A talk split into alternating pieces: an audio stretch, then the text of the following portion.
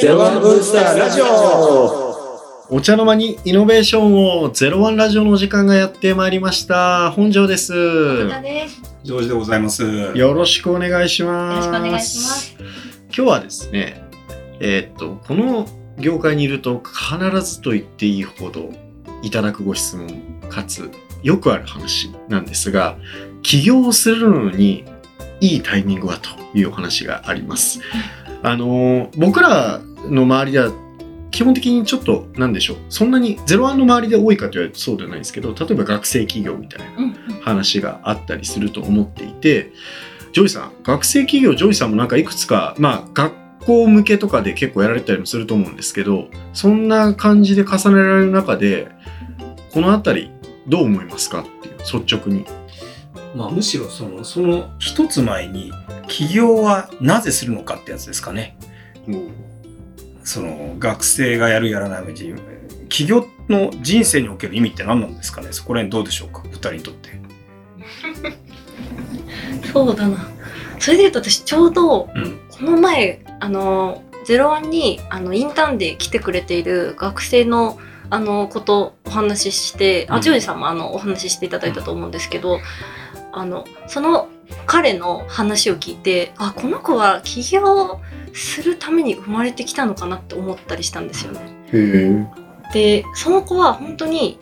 まあそその子のケースの場合だけかもしれないんですけどあのご実家がそのお寺さんみたいな感じなので、そのそその子を継ぐか継がないかみたいなのをなんか常にちっちゃい頃から考えてきたらしいんですよ。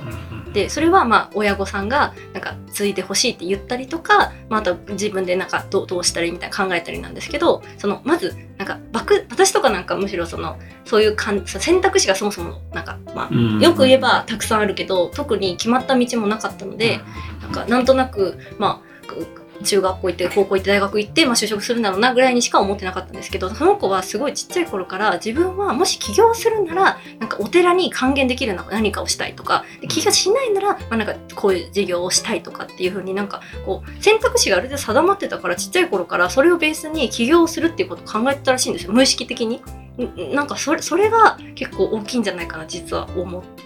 ますね。そうなんかうん本当にそのか環境ですかねそれで言うと。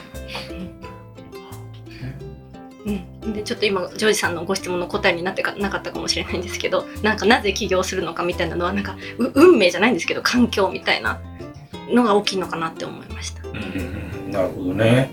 まあそうですよね。だから学生企業がいいか悪いかって議論はまあいろいろあると思うんですけど、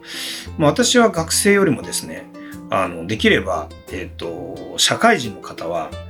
まあ、ほとんどの方にぜひ一回起業していただきたいと。まあ別にその起業ってのは自分が起業の、まあ、CEO にならなくてもいいと思うんで、それに携わる。それはサポートでもいいですし、まあそれはまあ必要だなというのは、まあこれこそまさに本庄さんの大好きな起業家精神生きるっていう能力っていうのが失われてると。それですごく思うのが、やっぱ RI の概念がみんなやっぱすごいやっぱ薄いなと思ってて、やっぱりこれこれってお金払った以上はリターンがなかったら死んじゃうんだけどなみたいなところがやっぱりお金が降ってくるみたいに思ってる人はやっぱりすごいいるなっていうところがありますと。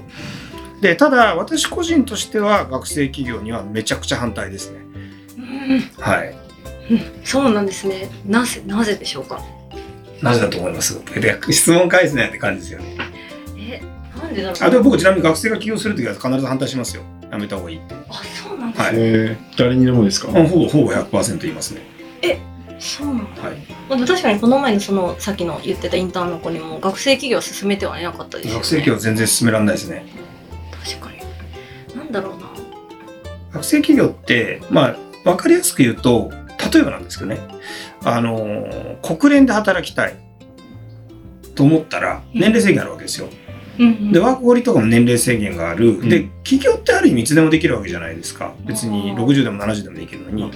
なんでわざわざ、あの、若いうちからそんなキャリアの幅を狭めるってことをやるんだろうっていうのは一つ。で、企業、もちろん、あの、なんていうのかな、世の中には、結局その就職のためにベンチャーにインターンやりますとか、起業しますって人はたくさんいるので、まあそれはまだそれでいいと思うんですけど、その企業職業としちゃったケースって、結局その、その後が弱いんですよね。うんまた会社で勤めてる人も当然いますけど、自分より大きい起業家の人の下でしか働けなかったりするってなると、なんかその後の人生がひたすら起業で、馬車馬のように起業し続けるっていうような人生って僕あんまりハッピーなのかなって気がちょっとしてて。うん。うん、ってことと例えばなんですけど僕ら前の社長とかも学生企業だったんですね。悪いわけじゃない学生企業今頑張ってるし。ただ問題組織論とかそういうの知らずにあの結局大きくなった会社を知らずに起業しちゃうとああの大きい会社の組織論とかって全然、まあ、そもそもリアルにわからない。なんでこんなことを理解できないとかが出てくると思うんで僕はあのそれよりも社会人としていく会あのできれば企業に就職した後に、まあ、23年ぐらいは頑張ってやって一のに3年とかじゃなくて3年ぐらいいた方がいろいろわかるんででそれですぐ辞めて、まあ、ベンチャー行くか起業するかっていうのは賛成ですね。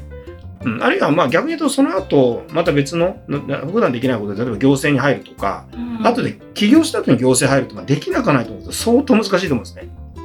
うん、精神的に。だから最初にできることをいろいろ30歳ぐらいまでは最低限いくつかやっといて35ぐらいで起業するのがなんとなく王道な気がしますっていうのはそれまでにワワーホリ行ったりとか留学行ったりとかいろんなことできるわけじゃないですか。でも起業して下手に伸びちゃったりすると他のこと非常にやりにくくなる。ってことはすごくシンプルな人生になっちゃっていいのかなっていう感じですかね。まあ、あとはそういうネットワークを広げるっていう意味でも一回ねまあ起業しても当然ネットワークを広げられるので絶対じゃあそうかっていうとちょっとありますけど違う環境に身を置いていわゆる起業とかこういう界隈の人たち以外とも交流を持っておくとかっていうのは確かに重要な気もしてきましたね。うんうんうんそっちの世界見れるって結構例えば B2B のビジネスやるのにそっちの世界知らないってマイナスだと思うんですよ。あそうですね、うんで実際データもあってやっぱり学生企業はやっぱり勝率低いしあと特にテクノロジーだとか医療関係とかだと当然ながらシニアの方が強かったりするから勝ちパターンが年齢上の方に寄ってくるんですよね。うんもちろん低い方がダメだとかそういうわけじゃなくてあの当然ながら経験値持ってる人間に勝てないとなったらっていうのと私やっぱり一番大きいのは本当にそんな起業で終わっちゃう人生でいいのっていう感じですね。うんそんな起業で終わっちゃう人生ですか？だって起業だけしか知らないんですよ。起業と投資家ぐらいしかやることがない人生って面白いのかな？みたいな気が。僕は少なくとも16年間表にいましたけど、まあ、とても楽しかったし、あの経験別にそういう経験してもいいんじゃないかなって気はちょっとしますけどね。うんまあできれば留学されたりとか。いろいろありますよでも学生の幸せを願ってるんですね、ジョージさん。学生の幸せ願ってるというよりも、まあ、あの僕ちょっと思うのは、起業で勝った後って結構微妙な人生を送ってる人を何人か話を聞いたり知ってたりするっていうのは正解ですかね。ちなみにその勝つっていろんな定義あると思うんですけど、ジョイさんがお話しした人たちっていうのはどういうイメージですか？えっと、どんな形でもいいですよ。あの、IPO したでもいいし、会社売却してすごいお金持ちけど、まあ、いずれにしろ何かしらかのキャピタルゲインで、えっと、生活に困らない状態ぐらいまでお金を持っちゃったケースの人って、これ前もこれ話しましたよね、多分ね。メンタルやられちゃいますよね。生きがいなくしちゃって。あうん、だから、あの、そんなの若いうちからやるみたいな。あ、うんうん。で私、あの、イーロン・マスクさんとか孫正義さんとか狂ったように借金するじゃないですか。あれってもう自分を律するというか、はい追い立てるために多分何にもなくなっちゃうんだと思うんですよね。だって別に困んないじゃないですか。ん何にも困んないんで。だからそういうのを実際それなってる人何人か見たこととかそれが社長になってるケースとかあったんですけどやっぱり変ですよね。お金があるんでひたすら落ちていく中をひたすら落ちていって俺前話したからある方がいて100億ぐらい資産があってひたすらなくなっていくと。うんうん、でその時にやっぱり奥さんに40万ぐらいのセーター買ってくるらしいんですね。もうないんですよ貯蓄。うんなんかそんな人生を学生のうちから選んでいいのかと私は問いたいわけですよ。まあ確かに借金は明日の糧って言いますからね。そうそうだから本当に、えっと成功っていうのは必ずしも人を幸せにしないしお金も一切人を幸せにしないし実際ねなんかランボルギーニかなんか乗ってきて最近人と喋ってませんとかそういう話をリアルに聞くと 本当にそんなんでいいのかなしかも若いうちから長いわけ人生。うんね、それね40ぐらいからやったらまあいいじゃないですかっていう気はちょっとしますかね。だからそういうハッピーエンドというかまあ、エンドしてないんですけど、ハッピーな方の場合は、自分でこれやりたいっつって、まあ、学生だろうが何だろうがですけど、起業して、うんそれをやり続けられてたりすると、ちょっとまた話は変わってくるって感じなんですかね。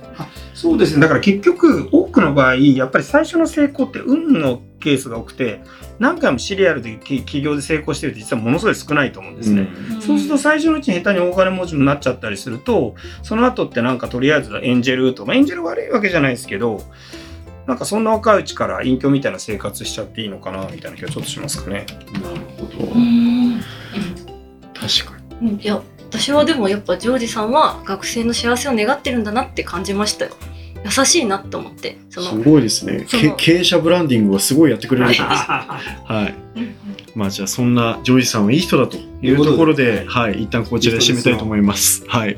いい人だそうです。ありがとうございます。ありがとうございました